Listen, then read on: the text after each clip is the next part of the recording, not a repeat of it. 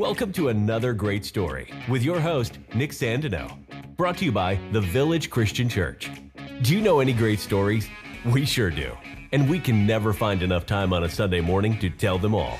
Here at Another Great Story, we tell the truth about where life change, life growth, and life purpose meets our everyday life with the hope that you might experience God in your story.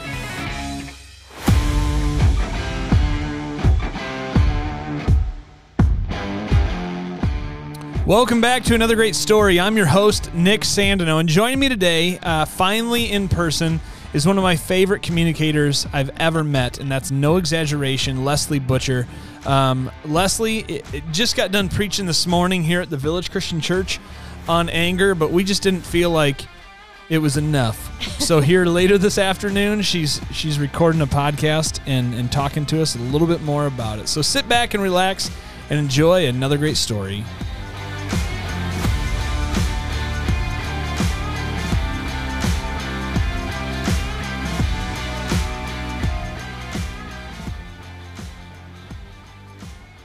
Leslie, thanks so much for coming in the studio. So let me just like start with this. This was your idea. Okay, so when like you I hadn't talked enough. Today. So when you get on a plane tomorrow and you can't talk for three days and you got to yeah. go back and teach people, this yeah. is this wasn't we coaxing you into this. So no. Leslie today is going to, she will have preached two sermons. She uh, taught at a program we have here in the church uh, this afternoon. Yes um, for at least 30 minutes there and then gave feedback for another two hours. Uh, then she was like, Hey, before I preach at youth group tonight, do we have time to record a podcast? I didn't preach today and I'm tired. I just thought, gosh, I still have more to say. And that probably annoyed my parents when I was a kid, but it's it's working out great as an adult. So we're in this series called "What's on Your Mind." If you're not, if you haven't been following along, we'd encourage you to, you know, check it out. It's it's relevant. So we teach in two different types of ways here at the church. One, we'll teach through a book of the Bible. Yeah. Um, and we've got a series coming up on Ephesians uh, in the not so distant future, where you'll just follow along through that book. Uh, but this was a felt need, so we're teaching like, you know, bigger landscape of Scripture on on topics like yeah. what's on your mind, some mental health things, and we talked about I'm mad, I'm sad. I, we started with I'm sad. I did last week. Then you pre- preached on I'm mad this week. Um, I'm scared and I'm fine. If you were to have picked your topic, would you have picked anger? I would not have picked anger, which is probably why Jesus gave it to me because it would not have been my plan, which is probably the story of my life. But I would have probably picked I'm scared. Yeah, that's the one you would have gone for? Yeah. Why? Because fear is I ran scared for a long time that everything was going to fall apart at any minute and I didn't really have a safety net. And so even when I talk to teenagers now or I have college students a lot, he'll sit in my office and I'll see myself kind of in them is this idea that mm. from the outside I probably looked really successful and on the inside I was really scared. I was doing all the things how late? How well? I mean, we're getting off topic already. You know, three minutes and forty seconds in. But how how long did that chase you into life? Was that a college thing or beyond? It was a it was a dance for sure. Um, it was I went back and forth. We'll mention the scripture in Psalm 73, but I would get off and then realign and get off and realign. I don't think we get a handle always on emotions. I think it's kind of an uphill thing. But I I distinctly remember early on, probably middle school, thinking I need to be great to be noticed. I need to be great to get accepted. I need to be great to to get out of this little town is really the thing. Oh, I, I can so resonate with that. I treated everything like it was uh like I was ready to be discovered. And I hit a lot of roadblocks in that process. So I had I had a lot of success and then I also had a lot of disappointment, but I sat at 19 in an intro to management class and wrote down a 10 year plan. And at 29, when I was about to have my second baby, I'd done nearly everything on that list. I'd written really? a book that was published. I'd gotten a master's degree. I'd had two kids. I moved across the country. I mean, I, and I, I was done. Like I had depleted. My, oh, really? My fuel, my fear fuel was empty. It didn't feel worth it? And Is that sarcasm? No, no, I don't know. I don't know. No, I was tired. And then it Yeah. didn't really probably end up the way I thought. Like I looked around at my life and thought I have a pile of laundry and I have all this stuff and and in the process, like I was a ghostwriter in my 20s, so I wrote a book that was published that nobody knows I wrote. Oh, that's So weird. there wasn't a I, I mean, I think like the phrase "it's not about you" is probably a really great theme out of a walk with Jesus the subtitle to your next book. It's not about you. And I wanted, I would say, I didn't think, I, I cognitively, like in my head, obviously, like, oh, it's about Jesus. And then that, that sort of temptation of like, it could be a little about me. right. and then There's a tricky it- spot when you know the right thing to say, Yeah. but your heart, like, and and you would never even admit like that your heart was yeah. misled on it. You know, because you're so conditioned to say the right thing. I think that's what burns people about really established Christians. Do you know what I mean by Mm. That? Yeah. I I think I realized that maybe it wasn't about the checking the box or getting the thing done, like the feeling of accomplishment that some people feel great doing it. I think I thought it's going to get me this other thing. So if I do it and it doesn't lead to this other thing, and by the other thing I don't know what I think. I think maybe like titles or you know, having my face somewhere important or a hundred thousand followers on Instagram or Do you have that? beach vacation. No, no. And it's I didn't know. I thought I'm not. this- I'm I'm on there for the student ministry. That's like the extent of it. So I don't know anything about I it. don't, I don't. And I, it's so interesting because it's just the grace of God. Like in the Mm-hmm. process, I know now, like that would never have been healthy, but I, I think I just kept waiting for like a big break. Yeah. like I'm gonna do all this stuff and I'll get to experience Oh, that's this stuff and I and the big break didn't come and then in the process I hit 40 and I started to see the value and I will I recently I have a neighbor who's really successful in healthcare and and has this is living this really sort of luxury life in this high rise apartment and in this fancy area. And a friend and I went to have dinner with her, and it was the most sobering experience I've ever had just like a month ago. And my friend who graduated from Harvard Law could have had this incredible law career, chose not to, and lives a pretty modest life for what her potential financially sort of is. And I said, That could have been your life. And she said, That could have been your life and we could have chased these things like pushed harder and when we left watching getting to see up close this person who's living this really fancy life of $10,000 worth of shoes in the closet and these purses and I'm not really Oh a shoe purse person but um but to feel important.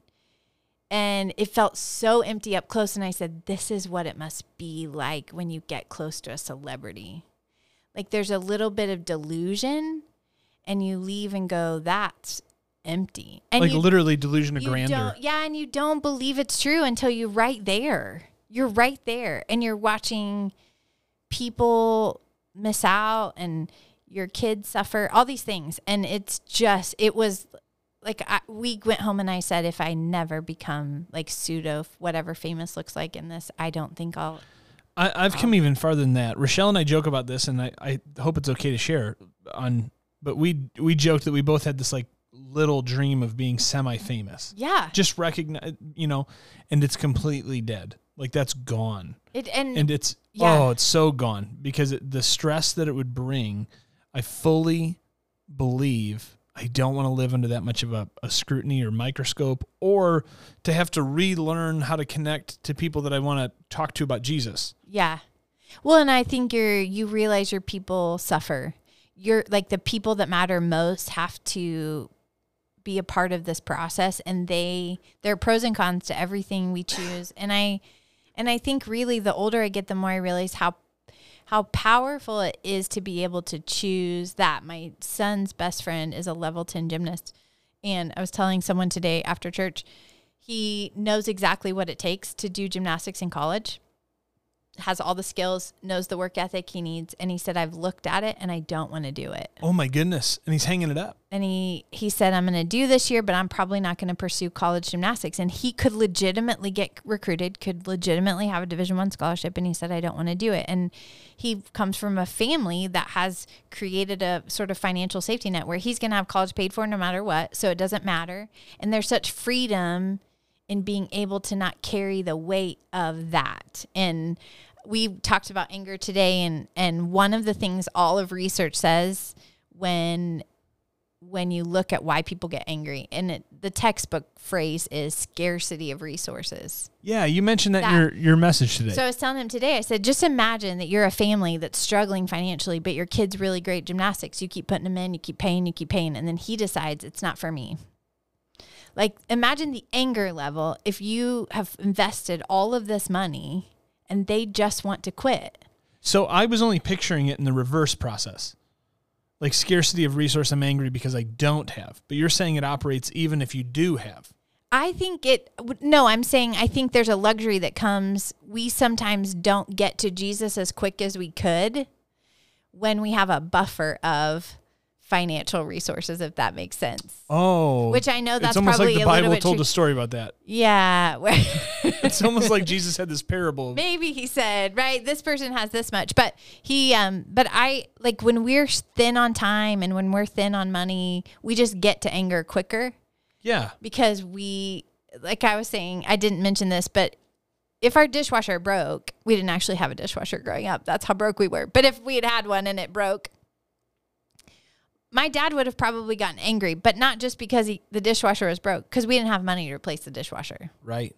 And so, one of the things that you hear in the Old Testament, all these names for Jesus of like, I'm your provider and I'm your protection and I'm enough, I'm enough, I'm enough, is is to help bring peace where there would normally be anger. And I think sometimes when we our measure of anger is also a reflection of our trust in him and his process. And I I was working through some anger Friday, not real anger, but my day didn't go as planned and I had a lot of stuff Yeah. I wanted to get done and Jesus had a different plan and I handled it better this week than I would have 5 years ago Because you'd been years like prepping on it all week, like thinking, meditating I've been thinking about yeah, where I'm like, ooh, find the root. What do what and adjust my priorities and what really matters. And you you also said find the root, and that has puzzled me. Of like- anger. Yeah, the root of anger. Not puzzled me like what you meant, like just looking at my own life. So, um, I talked with my friend Tim last week, and uh, Tim will be on here sometime, and I love him so much. You know Tim from around here too. Yep. And uh, and Tim said something along the lines of um, he thought when we were on when I was on stage that I legitimately had it all figured out. So if I talked about a past failure, that it was super past tense, but now I'm a pastor.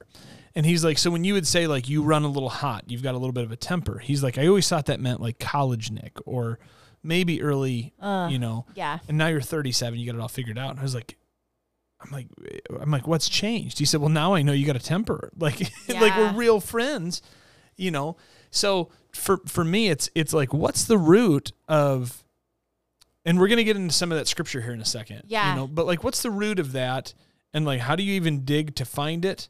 You know, and are there people like I I walk around.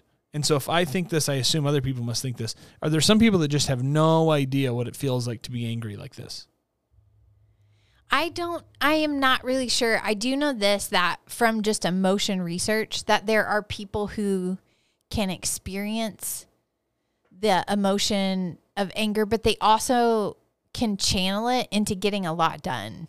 So like sometimes I think anger and passion run passion probably runs shotgun to anger a lot. Um I didn't say this quote in this service, but my favorite quote about emotions is that they are like children. You cannot put them in the trunk, but you can't let them drive the car. so I and I come back to that a lot. Like, am I putting these in the trunk or letting them drive the car? I love So that. You can't. Emotions are like children. You cannot put them in the trunk. So have I told you what Carter's like what Carter taught me about this? No. So Nate and Rochelle's son Carter, who's 20 now, said his he came home with this thing from his college professor. I immediately put it in my sermon and took credit for it that week. and I was like, sorry, bud, like be careful those nuggets that you share with me. Cause like they're, they're going to get preached Yeah. on. And, uh, it was, um, emotions are a good passenger, but not a good driver. Oh yes. And so it's like same theory. They're like they, shotgun. They ride Yep. shotgun with you and that's good. Like you need them, yep. but you can't. Nope, you can't let them drive the boat. And and it they are helpful. Like they are indicators because you do need to process things and to know why that if if you get angry, it's like a check engine light. Like you need to pull over and open the hood and Yeah. go, "Hey, something's going on." And to be self-aware enough to know it's probably not about what it is. I my there's a, there's a lot of us that default and think that's just how we're wired, and that's what culture's told us. Like, well, it's like it's on the equivalent of you're a little shy, or you're a little loud, Right. or you're a little angry. Yep, you're just an angry person. That we make movies called anger management, right? Yeah. We I picture Jack Nicholson in my head, right? Yeah. Just this angry person I loved that movie. constantly and constantly this place. I didn't actually put this in. I have this image of Matt Damon in Good Will Hunting when I think of anger. Uh huh. And there's a moment where he has been in some assaults and like he's his anger's gone out of control and he Yeah. ends up in fights, right? Yep. And so Robin Williams is this teacher and he sees his file and they're having a conversation about it. And Matt Damon's just been through a lot. And he embraces him and he starts to say this phrase over and over it's not your fault it's not your fault it's not your fault and it ends up matt damon just weep like sobbing Right, because he starts by lashing out at him. because Like, he immediately is like you're messing with me and- you're yeah. messing with me obviously couldn't play the clip Right. but there is this idea that like people that have become so hardened because of what happened to them either we talked about trash compactor but like they've decomposed to all emotion like they're dead inside and they have they can't the problem with that is when you no longer get angry you also no longer feel joy oh, or peace. So like if you do turn it off, if you so turn there's it off, only you can't selectively numb emotion. You can't be like I'm no longer angry, like I'm gonna numb anger with alcohol or shopping or Mm-hmm. Yep. or video games or whatever. yeah, So if I numb anger, I'll numb all the things. yeah, or gossip, or any of the Yeah, like anything- short-sighted. Yeah. If I can belittle you, I can make myself feel better. Yep. So you've said two things in this that that really I think resonate with anybody who's listening. And one is like you were just tired by 29 years old. Yeah. I don't know who you walk by that doesn't feel that. Yeah. And so then th- I don't know how past this point you would be a, a smarter, you would be uh, more eloquent to describe what's going on in somebody's mind, probably. But for me, it's like if I have something that the world would accept as justifiable to be tired, then I could say I was tired. Mm, But if the world doesn't accept this as like worthy exhaustion, yeah. then I'm tired and nobody can know because I'd be Yeah. ashamed of it. And then, like, so for there's all sorts of the flip is there aren't just not angry people that just were born not angry. Yeah. There's different variations Yeah. of how you're processing the anger. Yeah. And I think sometimes people that are sort of that volcano that erupt quick don't carry it. Like when when when you have a root, we talk about the scripture in Ephesians 4:26 that like where you develop a root of bitterness. Sometimes the Bible will use oh, the word anger and sometimes it'll use the term wrath Uh huh. which is mena or menon in the ancient Greek. I learned that this week. And that is long term anger. So when it morphs into that, you've carried it for so for a long time. So if you've ever been in an airport and you're carrying a bag or a heavy purse, you're shopping all day, at some point you don't notice it. And then when you then when you finally put it down, you're like, gosh, that was heavy. Oh, it's like, that- holding the books and then your arms float. Yep, yep. And you just don't know. You don't know that you're carrying it after some point, but that's heavy to carry and it's exhausting to carry. It's exhausting to carry. Uh, you know, I, I think about a lot of men and and we talk to a lot of a lot of marriages and marriage is hard and it has its stuff and and there's the visible work that a mom does you know, I got I got ready for this trip. I joked that I would love to be a man and go on a work trip, but like I'm you know, organizing who this person goes to a PSAT class and this person goes to choir camp and this ha- needs to happen at this time and the you know and I'm all the schedules. I've got actual friends dropping off dinner for my husband tonight. Oh, Um, because they're like, like how can we how can we help? And I just have this great tribe. But the thing is, I didn't always have that, and I, but I also understood uh, early in our marriage. My husband seemed pretty angry and pretty frustrated, and I couldn't get to the root of anything. And I thought, you know, we moved to Houston. You're working in the space program. We're living in this little apartment, uh, and I got pregnant early in our marriage, and and I also thought like this is a great life. I didn't have a lot and I thought, you know, we can pay our bills and we're doing this stuff and I'll never forget he said to me, "What do you think it's like when I go to work?" And I I just was like, I don't know. You work with a bunch of rocket scientists. It's super smart. Literally. A squared plus B squared. Yeah. Uh, square They're calculus just doing nonsense. I mean, I'm throwing out words. And he had a really hard boss in that season. I mean, just a jerk of a boss who was this angry, kind of angry Irish Catholic man who who didn't like himself, I don't think, and he didn't like anybody else. And he said, you know, this person uses pretty rough language and tells me I'm an idiot every day. And I'll never forget the perception shift for me that I thought it's heavy. I'm I'm trying to do all this stuff, but he goes every single morning, carries the weight of providing for our family, gets told he's an idiot all day every day, and then has to come home. So I get to choose whether to be a place of frustration or a place of respite for him. And I I let go and then I'd hear wives be like, he doesn't know what I do all day. And I would say, Do you know what he does all day? You ever asked him Oh. what he does all day? Because I don't fall I don't lay in bed awake wondering if we'll pay our bills. Like we made an agreement and I help and we've been a team and there's been seasons where, you know, the first year I got had income and he was finishing school and we switched switched, but I don't remember internalizing the way I think that a lot of men do and that's a heavy thing to carry. And when it's not acknowledged or maybe appreciated, it can lead to some pretty angry feelings, I'm sure. oh not a man, but no, I'm I'm like squirming in my chair. we're you're welcome. We love you guys out there who are doing the hard stuff. You know, if you spend a whole if you drive around for a whole day, I do this a lot, and look at the guy holding the slow down sign, and the guy at the toll booth, and the guy on the crane. My granddad was a iron worker, and I think they did that every darn day in the heat, in the sleet.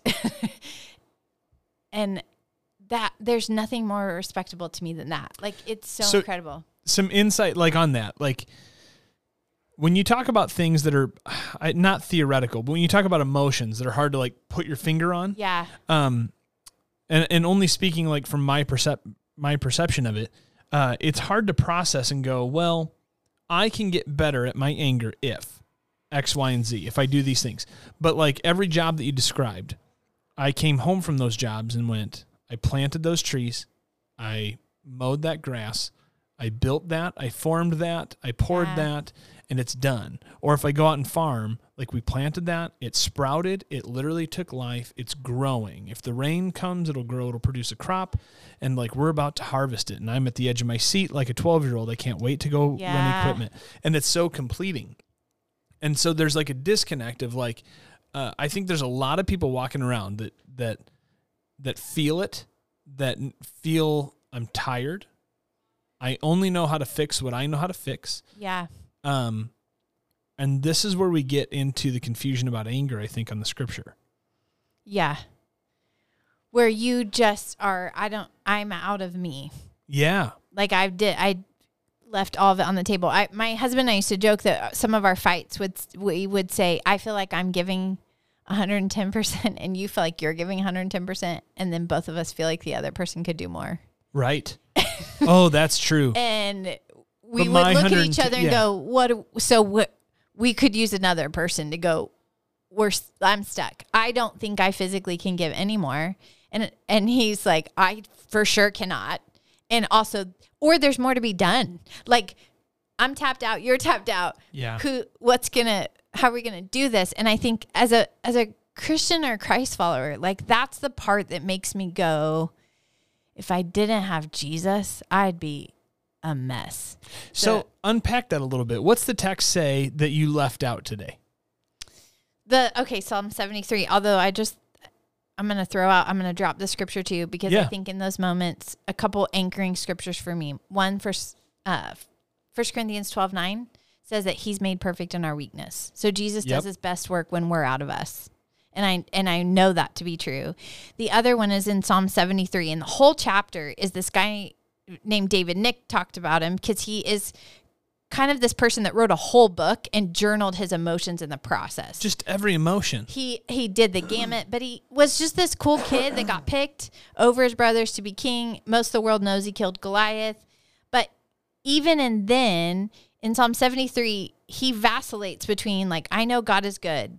And then he says, I nearly missed it, missing his goodness, because I was looking the other way, looking up to the people at the top, envying the wicked who have it made who have nothing to worry about, not a care in the world. And I think for me as a as a kid who grew up without money, you just had this narrative in your head that the people that have money don't have problems. Like for example, I, if I we're we live from a pretty comfortable financial place where if I can if I'm having a bad day, I can order Papa John's.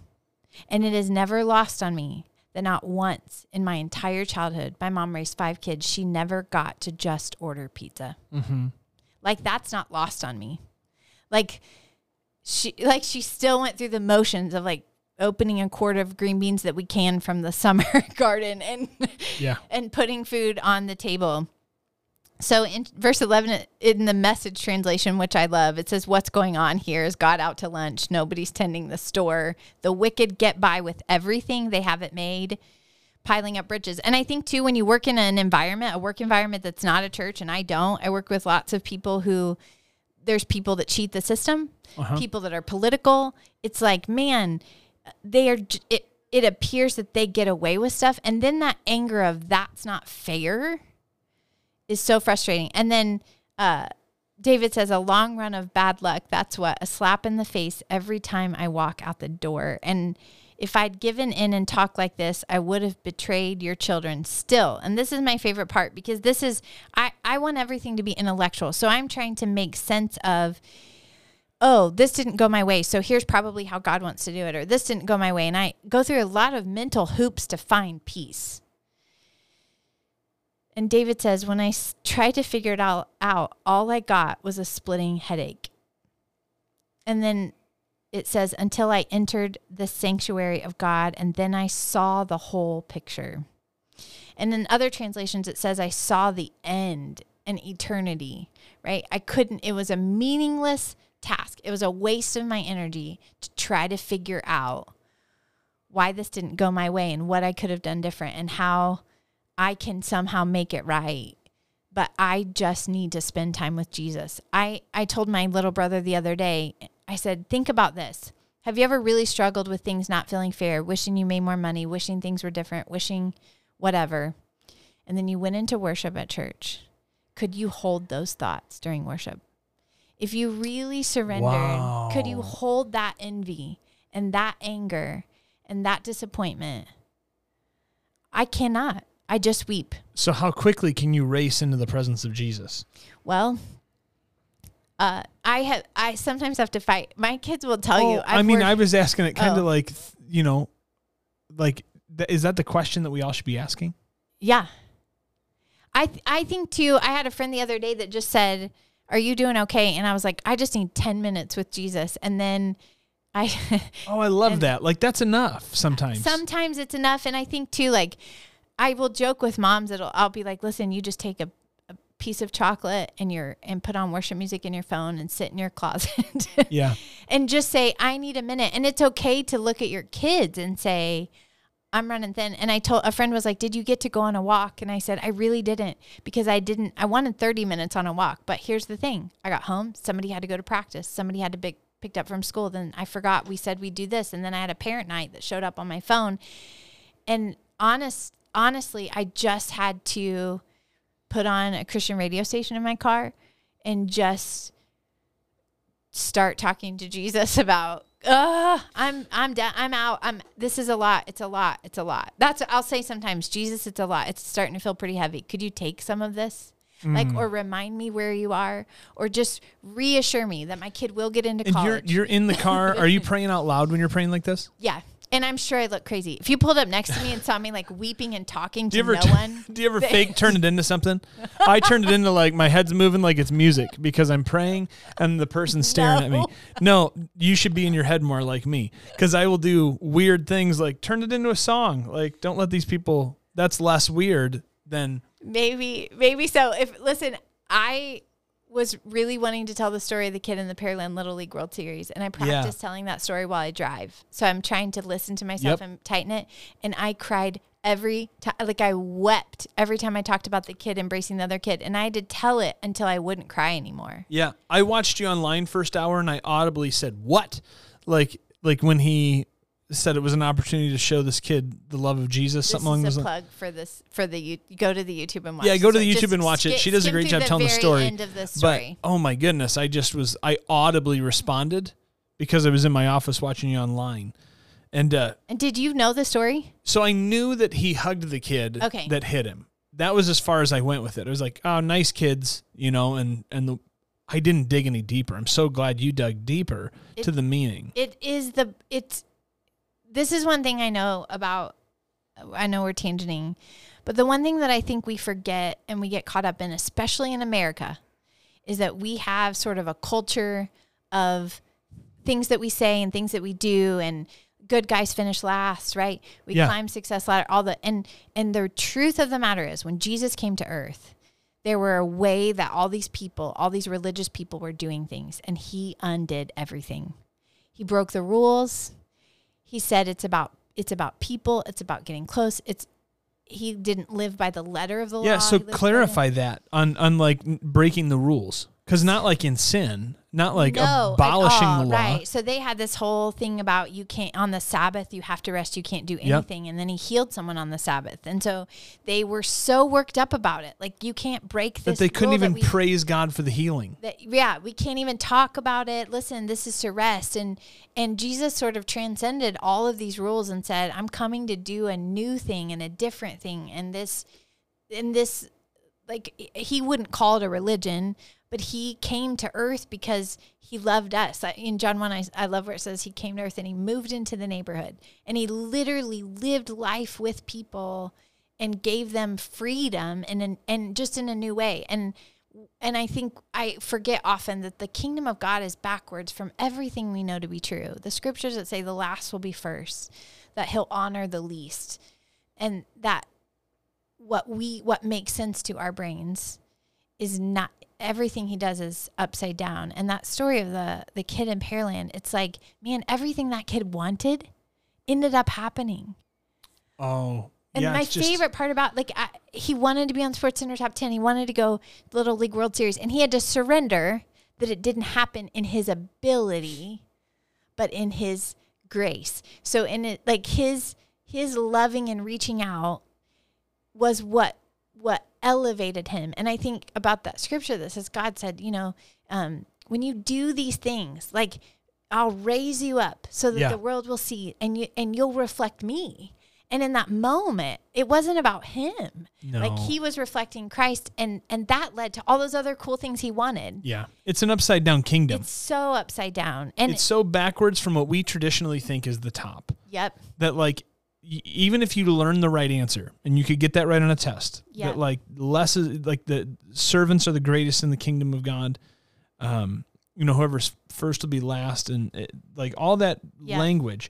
Even if you puppeted that or parroted that back, to believe it in your heart is a shift. Yep. And it's such a trust because you won't see this accomplished in a day. And you don't see this like uh, running into the presence of Jesus accomplished for an indefinite solution. Yeah. here's what I mean by that. Like, I didn't come into great worship and hear great Bible teaching today, which happened. Um, and it fixes everything from Yeah. here till the end of my days on this earth. I'll have to keep coming in his presence Yeah. because uh, so you taught on Ephesians four, um, the end of it, and I could I, I love like ten verses here, but just the last couple, like I got really convicted. Uh, get rid of all bitterness, rage, and anger, brawling and slander, along with every form of malice. Okay, and then it gives you like the instead be kind and compassionate to one another, forgive each other, just as Christ God forgave you. That so that's the pinnacle, right? Yeah. Just as Christ forgave you, be loving and forgiving the way Christ has loved you. So what convicted me, what gutted me today was when you read that, there's a progression of anger that builds. So what went from bitterness became rage. What raged in in my heart grew into anger that became physical in brawling or in slander. So it either came out of my mouth or it came out of me physically. Yeah. And until it ultimately reached like every form of malice, like malice being this like categorical cancer type Yes. Yeah. you know and it was like as i looked back as somebody who would say like anger was my sin and you know my kids could tell you like dad has volcano tendencies that the spirit is still working and i just tell them like listen girls this is the thing that god is still working in me Yeah. and so like there's gonna be some repenting like there's gonna be some like i'm sorry like here's where instead Yeah. you know, I'm, you know, under construction a little bit. And it's working backwards through that list of severity. So where the malice has gone away uh, to a large degree, you know, and I haven't been in a fight since high school, Yeah. right? which Yeah. uh, is dumb stuff, but that's where it's acceptable. You're like, your bravado, your, you know, masculine bravado is like, well, he plays football, so he probably, you know, Yeah. overreacted or, you know, uh, but it's not been that long ago that, that I've slandered, you know, that you've tore somebody down with your words and like, where's like, what's God working out? So now like there's less anger, there's less perpetual rage that like, ooh, whenever that comes up, it immediately Yeah. stirs something in me. Um, and what's left is bitterness Mm. and he keeps like and I know that's what's next. And I said this to you off air because I wanted to talk to you after your, message. And I just said, I don't know. And I hope this is a comfort for you because I'm preaching next week in Seneca. You know, like so I'm Yeah. like we're still under construction in this. And I don't know what life looks like when God cleanses me of bitterness. And that's the last thing. I don't know what it's going to look like. I can't wait. I see all the things that he's redeemed, delivered, healed, and I could tell lots of those stories. But let me just tell anybody who's like discouraged, like I'm under construction and I can't wait. And I the sooner the better. Yeah. And I think there was a breakthrough even in my head and in my heart today just processing that part of it. And that's that's on the heels of things that you said. Yeah. I think too, one of the things that I think we end up in that bitterness place is when we come back to letting go of the actual like rage. We can do deep breathing, all of that. But at the end of the day, we can, that bitterness sometimes is just sitting with disappointment. Like this didn't go the way I thought it would go.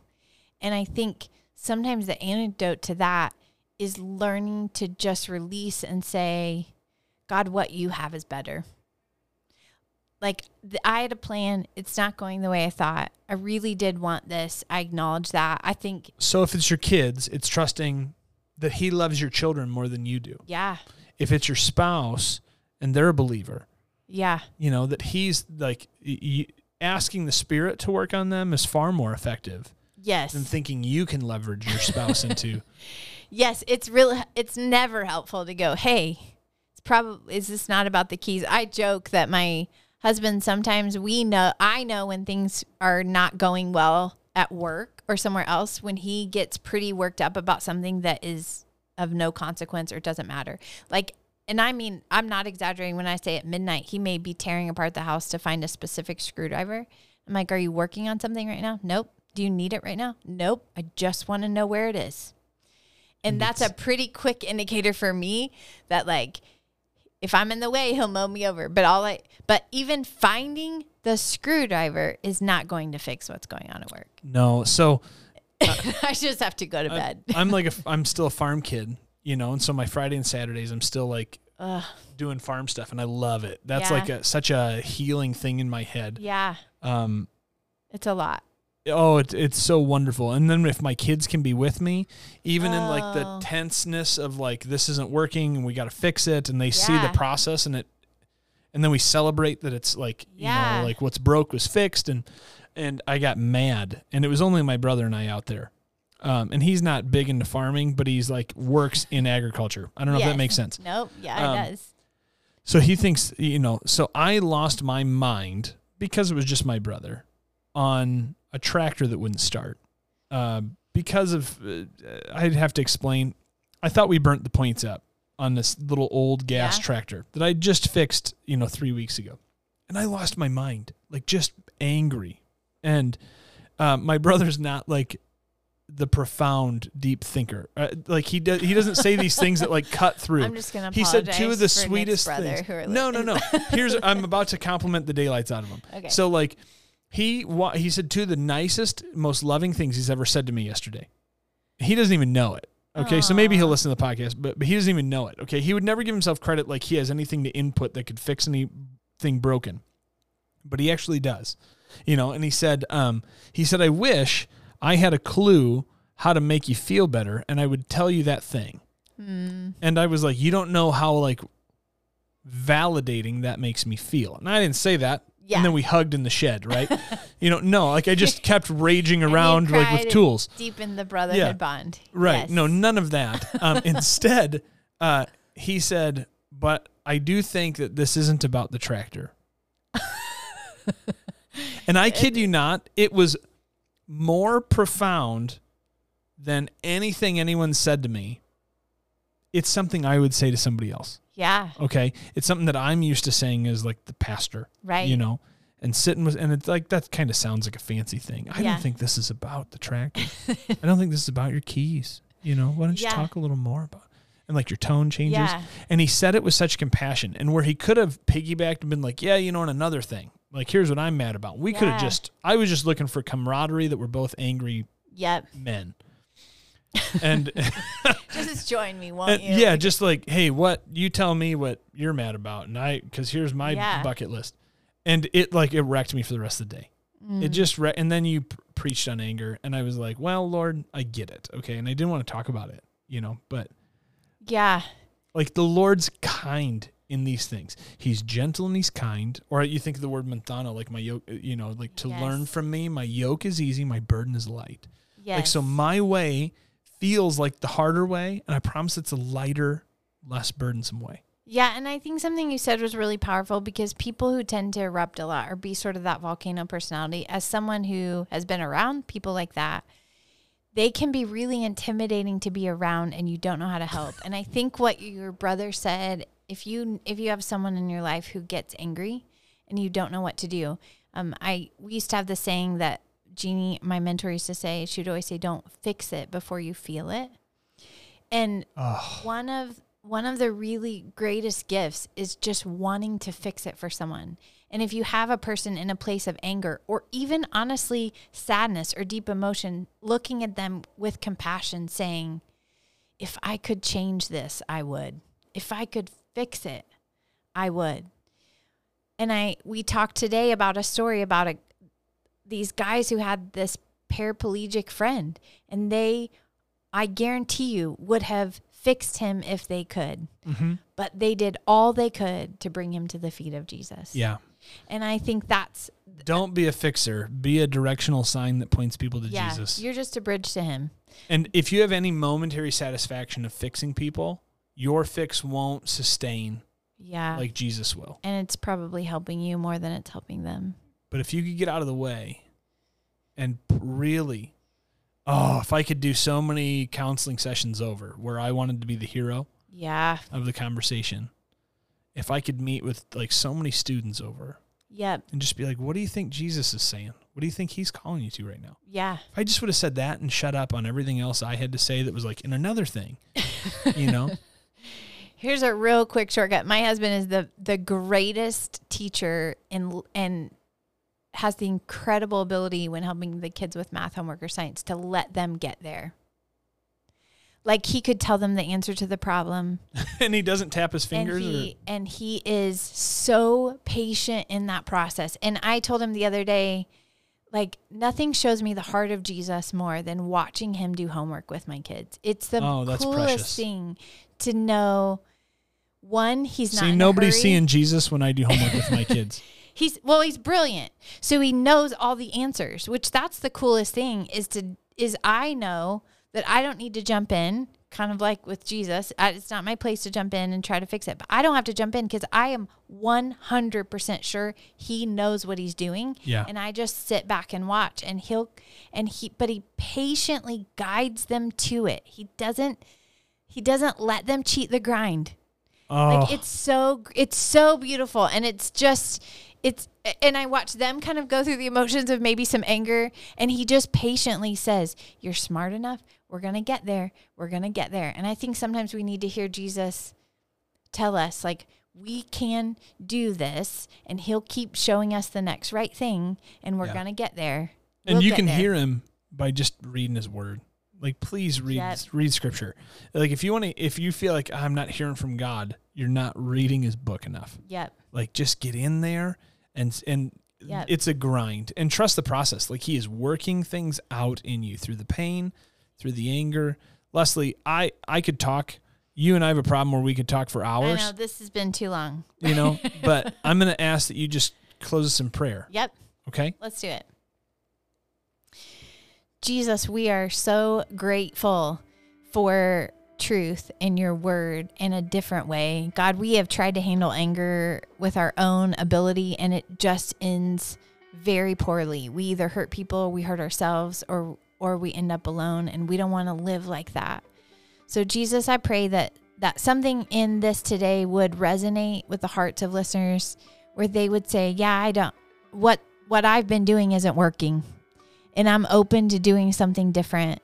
And I pray that they would just begin to open their hearts to your truth and your process and your son who came and died and gave everything so that we could really live and not in in a superficial way and not in what the world says looks so great but in a way that is deep and meaningful and eternal. So we just pray that you would continue to just move our hearts and lead us to the next right thing and and ultimately to grow closer to you. We love you and we just we just acknowledge today that we can't do this without you, but the truth is we don't want to because you are the very best.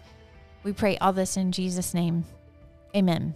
Amen. Listen, if you have a question about what it looks like to have a relationship with Jesus, what it looks like to know more about uh, who God is and what He's done for us, uh, we don't want to be a church that you feel disconnected from. We're not unreachable. Email me directly, Nick, N I C K, at thevillagechristianchurch.com.